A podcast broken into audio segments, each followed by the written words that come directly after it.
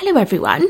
This is Siobhan Friel, host of the Inner Peace and Other Cool Shit podcast. If you have experience with bonus episodes on podcasts, you may know that they normally have an exciting announcement or some fun news or perhaps an important, time sensitive bit of information. Well, this is not one of those.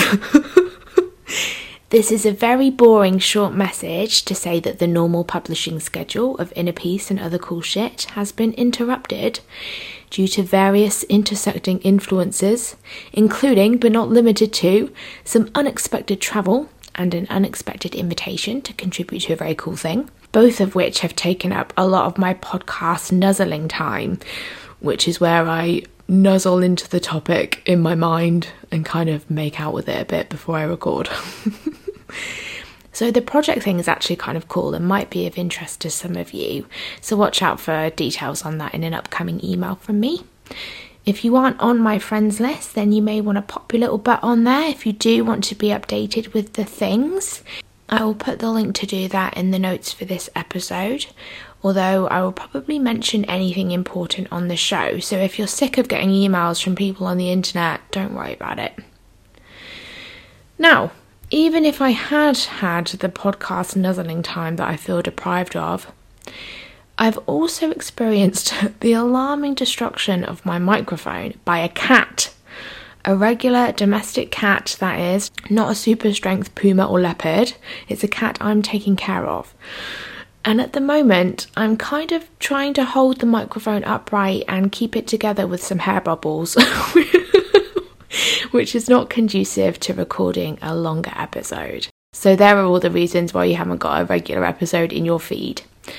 Now, there are many people out there whose podcast or other thingy that they do would not be affected by cats and travel and all of that because they would have been working far enough in advance to account for things going wrong. And that is very, very nice for them. But at this point, that's just not me, and I'm fine with it. But guess what? I did have a bunch of thoughts filled with all sorts of nonsense about how I didn't have my shit together and I'm the worst human ever and how am I supposed to do cool things in the world if I can't even keep an inanimate piece of plastic safe from a cat.